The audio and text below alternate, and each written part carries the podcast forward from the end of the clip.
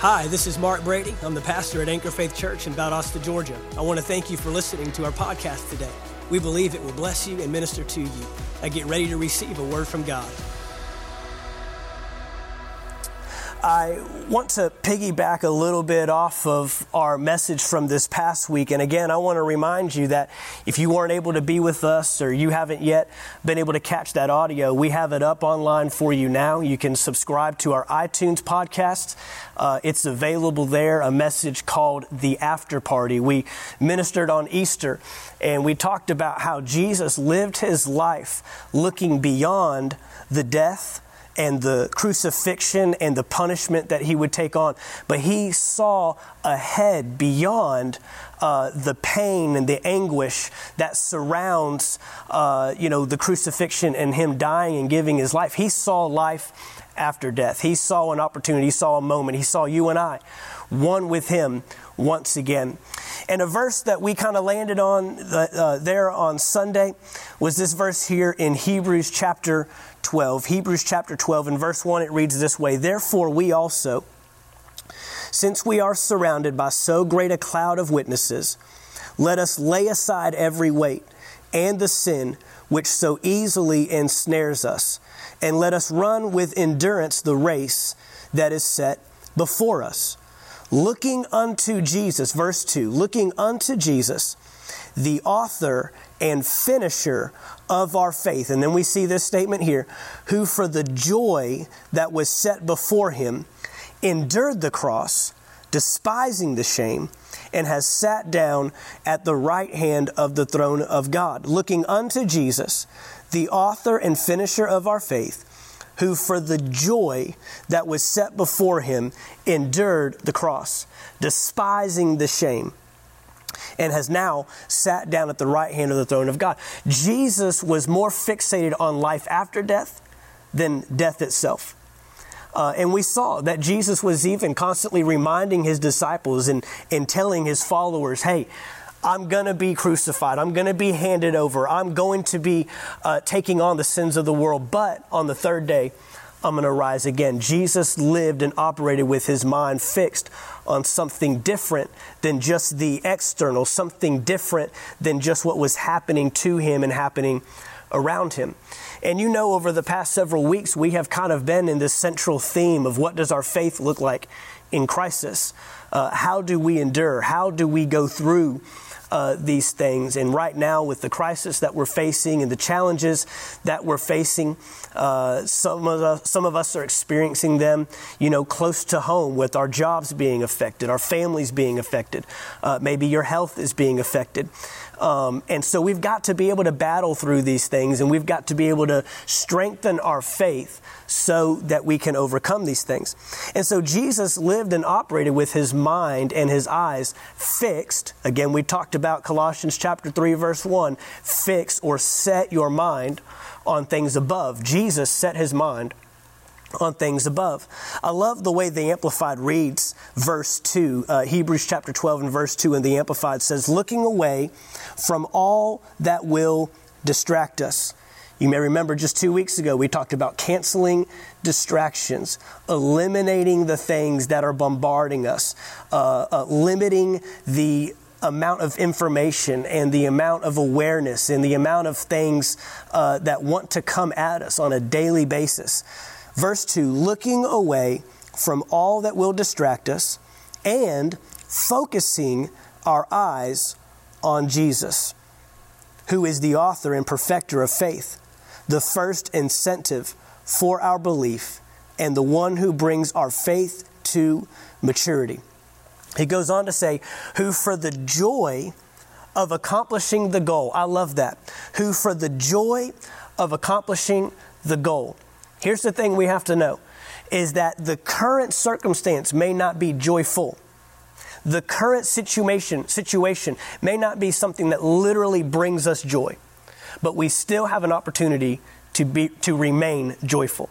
We have an opportunity to be in joy, who for the joy of accomplishing the goal set before him endured the cross, disregarding the shame and sat down at the right hand of the throne of God, revealing his deity, his authority, and the completion of his work. I encouraged our church last week that if you haven't thought of what does life look like beyond this crisis, what does life look like when things get back to normal? What does life look like? You've got to start dreaming, start envisioning, start picturing, getting in your mind what do things look like beyond what I'm currently going through? And again, this applies to any scenario in our life. But Jesus was not fixated on the cross, wasn't fixated on the crown of thorns on his head and the stripes on his back and the people mocking him and scorning him, but yet for the joy that was set before him, he endured all those things. He had his mind set somewhere else. It specifically states, who for the joy set before him. And so I just want to talk to you today about the role that joy plays in the midst of crisis. I believe that joy is going to be a vital component to see us through this. Joy, that when our joy is, our, is attacked or when we lose our joy, our faith becomes weakened.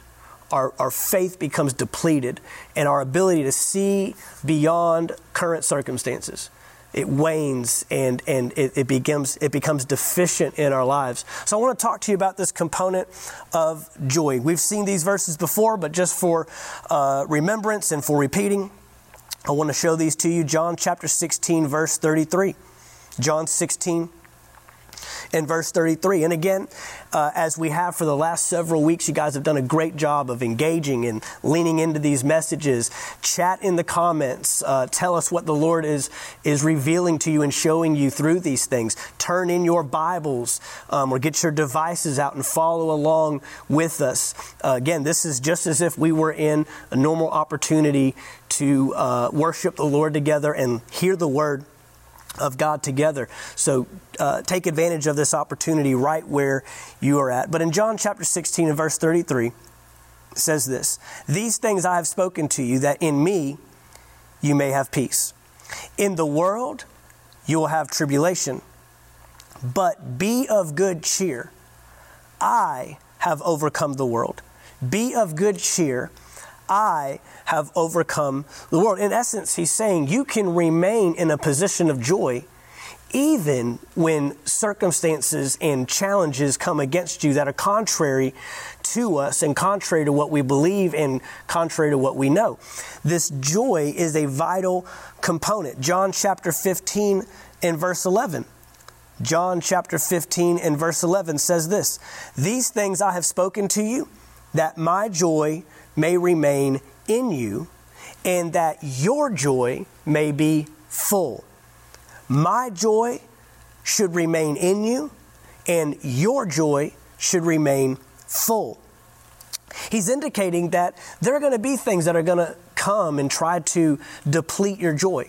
They're going to try to stifle your joy. They're going to try to uh, suck out the joy of the Lord uh, that is within you. There's going to be opposition that's going to come and challenges. And so he's encouraging us make sure in these moments, especially, that you are remaining full of joy. Philippians chapter 4, Philippians chapter 4 and verse 4 in the New Living Translation reads this way Always be full of joy in the Lord.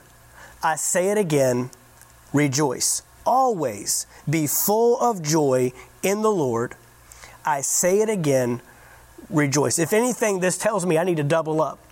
If anything, this is encouraging me that even in the moments where I feel the least joyful, is where I need to have the most joy operating in my life. And then we've seen this verse in Nehemiah chapter 8 and verse 10, Nehemiah chapter 8 in verse 10.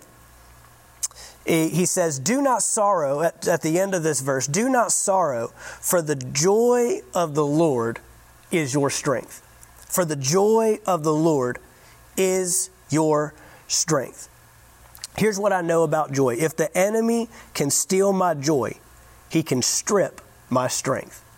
If the enemy can steal my joy, he can strip my strength. My strength is what's going to carry me through. My strength is what's going to give me the power and the ability, not in my might, not in my power, but in His power. That's why it's called the joy of the Lord. The joy of the Lord is your strength. And so, for us to battle through, to continue to process, to continue to push through, uh, and endure as we are encouraged in the, war- in the Word to do, joy is going to be a vital component. In a lot of these passages, and we'll see even here further on, you see that joy and tests go hand in hand. Joy and tests go hand in hand. That when we are going through a test, we are needing to call upon joy. And this is what I've learned about joy in my life.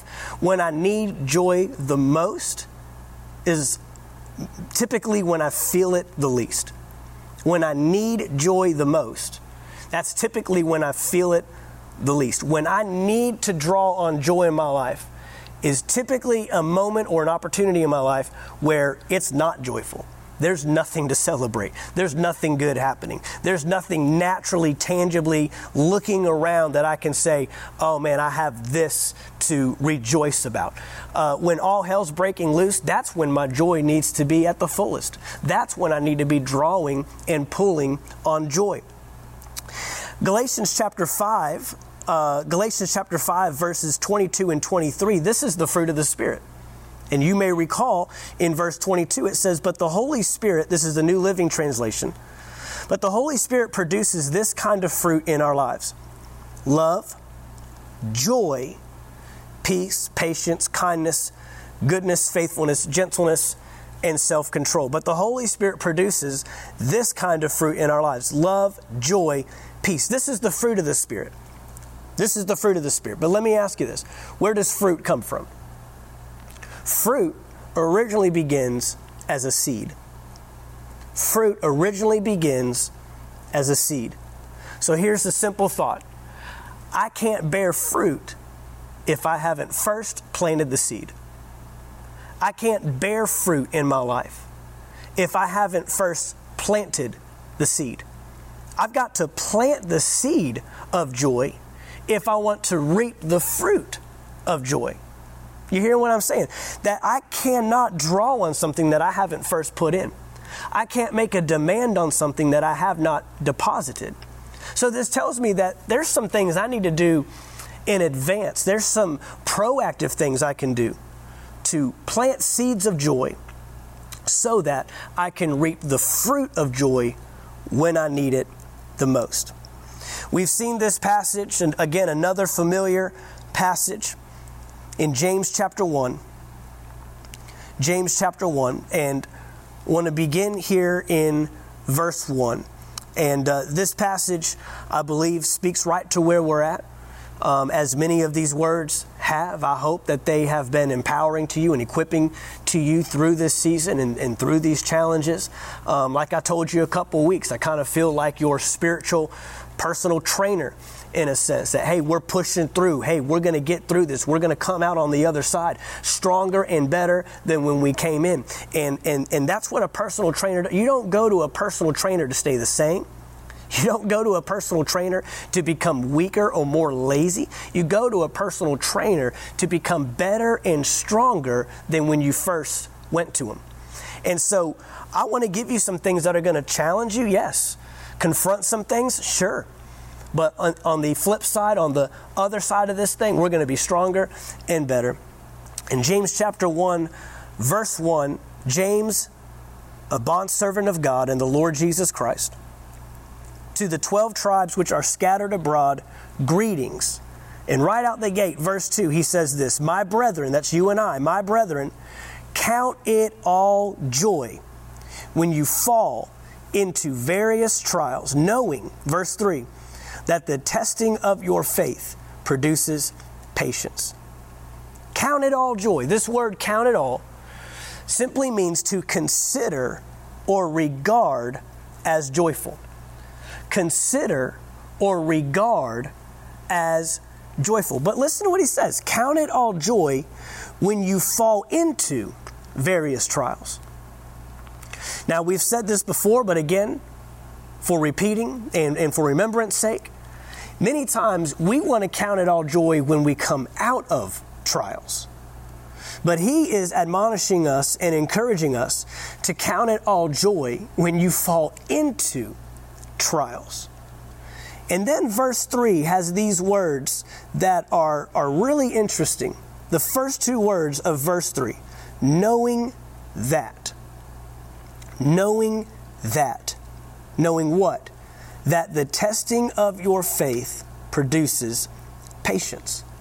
Knowing that the testing of your faith produces patience.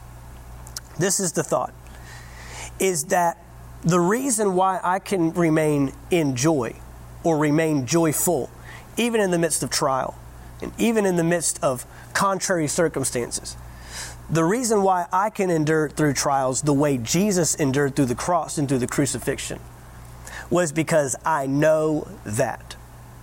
I know something different. I know something different than what it looks like right now. I know something different than what I'm currently going through, I'm currently facing. I know something different. What do I know? He says, I know that the testing of my faith produces patience. Notice it's not you that's being tested, it's your faith. Ultimately, what the enemy is really after is your faith. The enemy wants to deplete your faith because by faith you overcome the world, James t- t- uh, goes on to tell us. Uh, by faith we understand that I can see the unseen. By faith I can tap into the promises and the blessings of God. So what is his answer? To deplete my faith, weaken my faith, diminish my faith. So the testing of my faith produces patience. I can count it all joy when I fall into trials because I know that the testing of my faith produces patience. Now, this word test or this word testing, this is what testing means it means to prove. It means to prove. Prove what? Prove what is already there. Prove what is already there. Think about if you are, uh, you know, testing for something, taking it, let's just say you're going from the 10th grade to the 11th grade. You come to the end of the school year, you've spent a year of, of taking in uh, instruction, learning, you, you, you, you've you know, divulged and you, you have learned different things over the, the course of the school year. And now here we are, we're here to determine how do we get you from the 10th grade to the 11th grade? And there is a test. Now, the test isn't designed to stop you. The test isn't designed to keep you stuck somewhere. The test isn't because we want you to repeat the 10th grade. The test shows up to help advance you to the 11th grade. What does that do? That is where my joy comes in.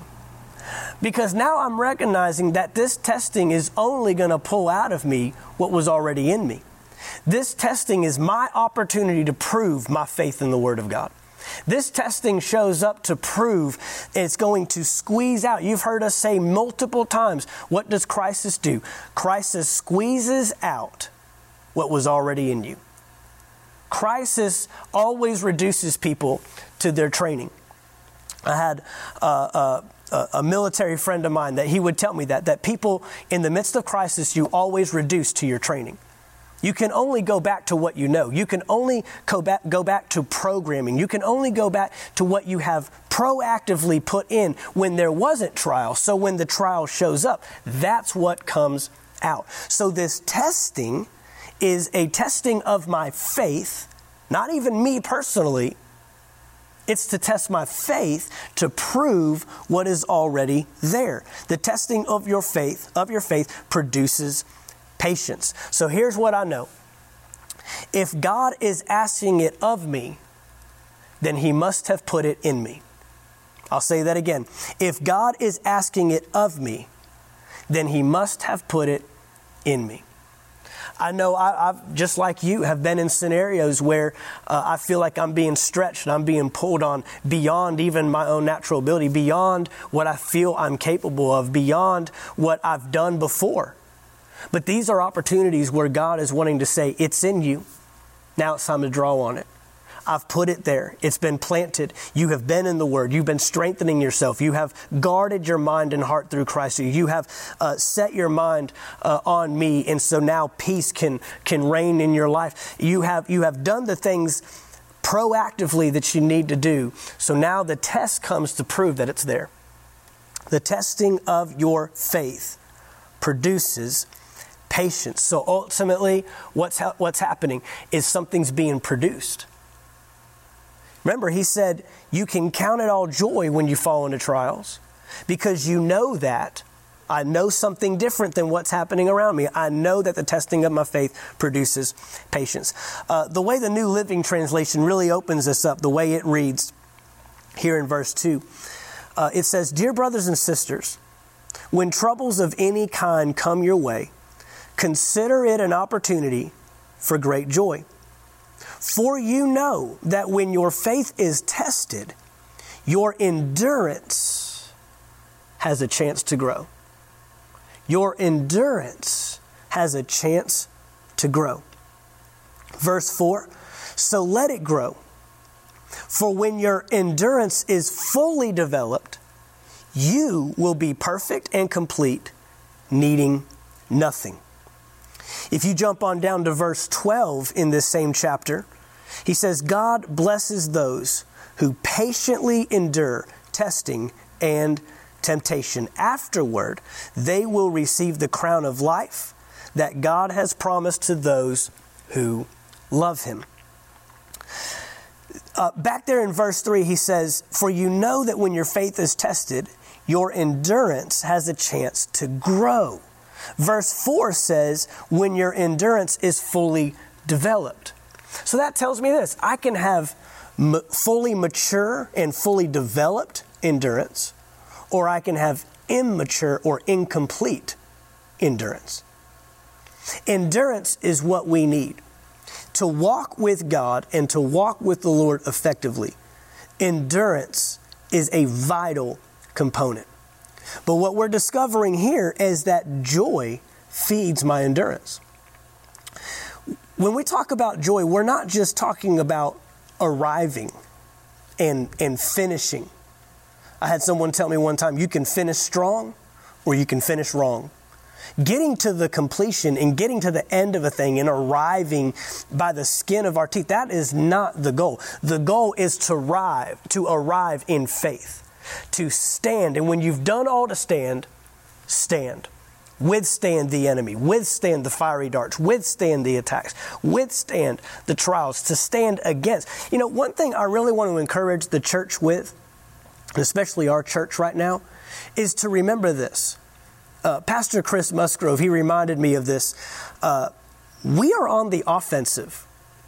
In the midst of this crisis and in, in the midst of challenges, we have to remember we're the ones doing the attack, attacking. We, uh, you know, sometimes we get in these moments and we, as the church, feel like we're on the defensive. Like we're guarding against and we're trying to keep the enemy out. But I want to encourage you today, we're the ones on the offensive. He's the one on the defensive. He's the one trying to keep us out of territory. He's the one trying to keep us from advancing the kingdom of God. And the kingdom of God is going to advance, and the kingdom of God is going to thrust forth, and it is going to carry on. And we're the ones doing the attacking. But this joy is a necessary component to our endurance, to our lasting and even outlasting. So I have to keep my joy full. Jesus said, I want your joy to remain full. So the test comes to prove what is already there. Here's what you need to know the only way out is through. The only way out of a challenge is through the challenge. The only way out of 10th grade is through the test of did you acquire everything in this grade necessary so we can advance you to the next thing. So I just want you to take a moment and rejoice right there, knowing that the testing and the challenges and, and, and the, the, the circumstances that have come against you, they're only proving what was in you. They're only proving that you have done what you're supposed to do, that you have proactively put the measures in place to build yourself, strengthen yourself, encourage yourself. So when trials come, it's just squeezing out the Word of God that was already there. I've been so impressed by many of you in conversations and interactions, uh, and, and how many of you are remaining joyful. Uh, how many of you are keeping faith on, keeping the switch of faith turned on, keeping your faith illuminated, and doing the things necessary. If that means turning off social media, I, I saw someone the other day share, I am only on social media one hour a day. I give it one hour. That's amazing and, and they're just letting you know, hey, you might not reach me. You may, you may not uh, be able to contact me through this vein. I'm not going to be uh, surrounding myself with this as much as maybe I normally would. You're eliminating things. You're, you're stripping things off, canceling distractions like we talked about a couple weeks ago because it's compromising our faith. We don't want to be informed and aware at the expense of our faith. And so I've been so impressed with that. But now this joy this joy component goes hand in hand with our endurance. Those that remain joyful are those that endure. Down here in um, 2 Timothy chapter 2. 2 Timothy chapter 2. If you'll take a moment and, and turn there with me. Again, we're talking about enduring, pressing on, uh, not just what I'm going through, but how I go through it. How I go through it. One thing I love about 1st and 2nd Timothy is this is Paul writing to a young man. This is a grown man at the point of death, Paul, at the end of his ministry, writing to a young man, Timothy, who is just starting out in ministry. And you've heard us say all along, you know, it's not how you start, it's how you finish. And, and Paul is, is an incredible marker of that. He started out murdering and killing Christians and trying to shut down the church, ended being the greatest catalyst of the church, writing two thirds of the New Testament. He bore witness to that and proved that it's not how you start, it's how you finish. But what he's doing here in 2 Timothy is he's trying to help Timothy start out right. Hey, it's not how you start, it's how you finish. But if you could start right, why wouldn't we? I mean, if, if this is convicting you and challenging you today, there's no better time to start walking in joy and start pouring in joy than right now.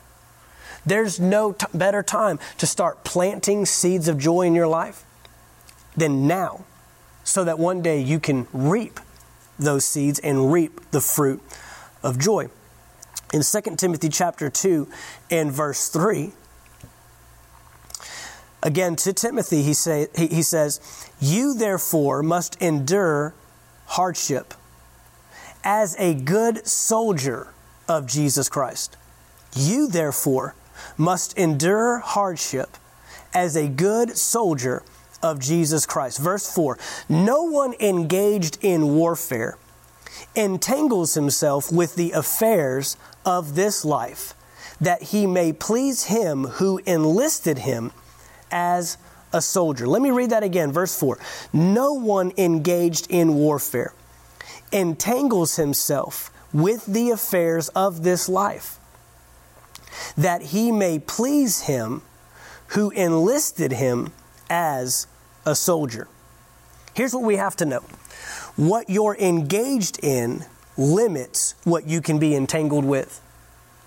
What you are engaged in limits what you can be entangled with. I would even encourage you with this that when, when, when trials are heightened or challenge is heightened in your life, all the more do you need to be considering what you're engaging, what you're entangled with. He says that no one engaged in warfare entangles himself with the affairs of this life. There's things that I just don't even bother with. There's things that I don't even allow myself to, to look at again, we're kind of back to this whole canceling distractions thought. And even back to the Israelites uh, in our first message, Grapes and Giants, where we had to learn to cancel out certain voices and cancel out certain thoughts and, and get our eyes fixed on the Word of God. We bear witness again that no one engaged in warfare entangles himself with the affairs of this life that he may please him who enlisted him as a soldier. So, what I engage in, when I'm engaged in, in, in war, for some of us, we might feel like we're in all out war. For some of us, we might feel like this is a, an, an, onslaught, a battle that you're going through. When I'm in, what I'm engaged in limits what I can be entangled with. Verse 5, he goes on and he says, And also, if anyone competes in athletics, he is not crowned unless he competes according to the rules. I would give you this that joy is a rule, joy is a principle of endurance. We cannot negate the value for joy. Again, we're not talking about what we're going through, we're talking about how we're going through it. And joy is a rule. The Word of God clearly states that joy helps our endurance develop and grow. We just read that in James. Verse 6 The hardworking farmer must be first to partake of the crops. If you jump down to verse 12, 2 Timothy chapter 2, and verse 12, he says this If we endure, we shall also reign with him. If we endure, we shall also reign with him. I want to remind you that you are called to reign, you are called to rule, you are called to triumph over the enemy, triumph over sickness and disease, triumph over lack and deficiency, triumph over anxiety and depression. If we endure, so endure has to, has to do with finishing. Endure has to do with completing, but not just getting it to the end and making it to, but how I go through the process of seeing that completed in my life. The New Living Translation reads this in verse 3 in the New Living, 2 Timothy chapter 2, in verse 3. Endure suffering along with me as a good soldier of Christ Jesus. He says this in verse 4 Soldiers don't get tied up in the affairs of civilian life, for then they cannot please the officer who enlisted them. Soldiers don't get tied up in the affairs of civilian life. Guys, we have to manage what we are engaging. We have to manage what we're feeding on. We have to manage what we're becoming entangled with because it will compromise our joy. When we begin to lose our joy, then our faith begins to weaken. You can put it this way when my joy is full, my faith is strong. When my joy is full, my faith is strong. I want strong faith. We've talked about this that faith is a lot like a muscle. Muscles can be developed or abandoned, neglected. I can develop my muscles. We all have them. We all have a measure of faith, but we've all developed our faith to greater or lesser degrees. Well, I need to keep my faith strong. Well, did you know joy is a vital component to keeping your faith strong? It's almost that you could say that you can't have faith without having joy. Now, when we talk about joy, I'm not talking about uh, an emotion. I'm not talking about happiness, what makes you happy. Uh, I'm, I'm talking about a, not an emotion, I'm talking about a position, a position of knowing an outcome. Remember, Jesus, for the joy set before him, um, I've heard people say it this way whatever you hitch or connect your joy to, you become a slave to. Whatever you hitch your joy to, you become a slave to. Whatever you connect your joy to, whatever dictates, if, if you've got a full bank account, you're in joy. But if you're not, then you're not. If you don't have a full bank account, then you have a diminished account of joy as well. When your marriage is going well, your joy is full, but when it's not, you're not in joy. What do you connect your joy to. And look, all of us have different things that we have our joy connected to. Jesus had his joy connected to something else, not people's opinion. He never hitched his joy to the value of other people and what they thought about him. He didn't connect his joy to if people followed him or didn't follow him. He didn't connect his joy to how people treated him. He didn't connect his joy to where he was geographically. I'm happy here, but I'm not really happy there. No, his joy was connected to seeing the completed work of the cross. His joy was connected to seeing you and I one day ruling and reigning with him in heavenly places, seated at the right hand of the Father. That was what he had his joy connected to. And for the joy set before him, he endured the cross. So, the question I would have for you today is Are you enduring or are you enjoying? Are you enduring? I mean, think about that. So, if, if I make this statement, are you enduring your marriage or enjoying your marriage? Are you enduring parenthood or are you enjoying parenthood? Are you enduring running that business or are you enjoying running that business? I would submit to you today that your joy determines whether you're just merely enduring, struggling, getting by. I mean, you know, go ahead, look at your wife and tell them, I'm enduring this marriage. See what that does for you. See what kind of response you get. No, but if you look at them and say, Man, I'm enjoying this marriage, different response. It communicates something completely differently. What I'm trying to help you see is your joy has to remain full regardless of what we're going through, regardless of the challenges we face, regardless of, of, of any struggle that may come. Jesus did not allow a struggle to define his joy, for the joy set before him. Romans chapter 5.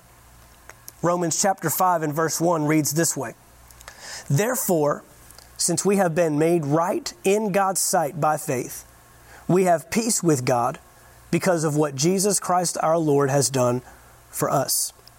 Because of our faith, Christ has brought us into this place of undeserved privilege where we now stand and we confidently and joyfully look forward to sharing God's glory. We can rejoice too when we run into problems and trials for we know they help us develop endurance. And endurance develops strength of character. And character strengthens our confident hope of salvation. And this hope will not lead to disappointment. For we know how dearly God loves us, because He has given us the Holy Spirit to fill our hearts with His love.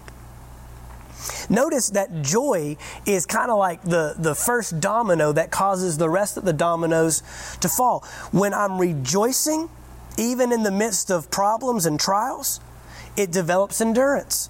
My endurance develops strength of character. My character strengthens my confident hope of salvation. It's one thing leads to another, all begun with joy. That's why we say that joy is not what I'm doing, it's how I'm, I'm not just trying to make you happy. I'm not just telling you to find things that make you happy. We're not talking about an emotion, we're talking about a position of joy that remains fixed, that remains steadfast. I'm joyful when they like me. I'm joyful when they talk about me. I'm joyful when I'm whole, and I'm joyful when I'm coming against sickness and disease. I'm joyful when the bank account's full, and I'm joyful when I'm believing for the next thing to come in. I'm joyful regardless. You cannot attach your joy to physical things, natural things. Your joy has to be decided before you get into the trial. I'll say that again. Your joy has to be decided before you get into the trial. Consider it all joy when you fall into you know, what's interesting, you know, uh, a lot of scholars call Philippians the happiest book, the happiest book that Paul wrote. And that's what we read earlier, where he says, I encourage you to rejoice. And again, I say, rejoice. And what some people may not know is he wrote that book from a jail cell. I mean, if anybody had the right to be angry, to be discouraged, to feel downtrodden. It was Paul. And at that moment, nobody would have blamed Paul for having a poor outlook on life. Nobody would have blamed Paul for writing. And, and, and, and then again, you know, he even writes in Philippians chapter 2 that, you know, most of my followers have abandoned me and I can only send you Timothy. He's the only one that's like minded. He's not even a place where he can go visit and see the people uh, that, that he spiritually gave birth to and has poured into. He's having to send someone, and the only one he can send that is about the cause and about the mission, that is like minded, is Timothy. I mean, you're talking about a dire situation. You can read in 2 Corinthians where Paul gives his resume of the shipwrecks, the beatings, left for dead, stoned to death you know, how many times these things occurred in his life. He was hungry, he was homeless, all the things he endured. But yet, we have Paul writing and encouraging us to be joyful, to rejoice. And again, in case you didn't hear me say it the first time, rejoice. So even Paul had to abide by his own words that I'm not connecting my joy to my situation. I'm not connecting my joy to how I feel. Joy is not how I feel. Joy determines how I feel. Joy dictates. And so, if we're not careful, we'll allow things in that will strangle and stifle our joy. We'll allow things in that will compromise our joy. Well, guess what? When joy is compromised, my strength is compromised. My endurance is compromised. My character is compromised. All these other things that we're reading that are, are uh, byproducts of walking in joy. It affects every part of us. It affects every part of us. So we have to keep our joy full. Joy is a vital component of us enduring and battling through. I want to encourage you again that crisis and pressure always reduces us to what is in us. And I want to encourage you today that joy has got to come out. This is a moment where we ought to be joyful. This is a moment where we ought to be rejoicing. You should be sharing with your family what is going to be taking place after this is over. You should be sharing with your employees, your employers, those around you, those that you influence. This is what it's going to start dreaming, start visioning, start seeing life on the other side because that will pour joy into you if Jesus could endure what he endured, I mean, think about it. One of the great promises that we can celebrate from Resurrection Sunday is that no matter how bad it looks, Sunday's coming. No matter what we're going through, no matter what challenge we're facing, we can have joy set before us. There is life after death. I encourage you to fix your eyes on Him Fix your eyes on beyond the challenge, beyond the crisis. See yourself whole. See your account full. See your marriage uh, uh, working according to the Word of God. See your family walking in the things of the Lord. See it with your eyes, your spiritual eyes. That sometimes means we have to we have to close our eyes to the natural things. Now, again, I'm reminded where we started with the Israelites and the, and the spies. And Joshua and Caleb, I mean, you hear, you can almost hear Caleb's voice saying, We are well able to take this mountain. We are well able to take this land because he promised it to us. What was he doing for the joy set before us? Nothing joyful about giants, nothing joyful about walls that are so strong and fortified to keep us out, nothing joyful about many enemies just waiting to take us out but he saw something beyond what the physical, natural showed him. And for the joy set before him, he said, We can endure these things. We can persevere through these things. We can push through these things. And our joy will get us through. Thank you for taking the time to listen to our podcast today. We trust you received a word from God. If you enjoyed this teaching, be sure to subscribe to our podcast in iTunes. By subscribing, you'll be sure to receive a new message every week as soon as they are made available. And if you'd like to learn more about Anchor Faith Church, you can stop by our website at anchorfaithvaldosta.com. There you'll find our locations and service times, ministries that are available for you and your family. You can even give financially in support of the ministry. Thank you again for listening, and we look forward to seeing you next time right here on the Anchor Faith Church podcast.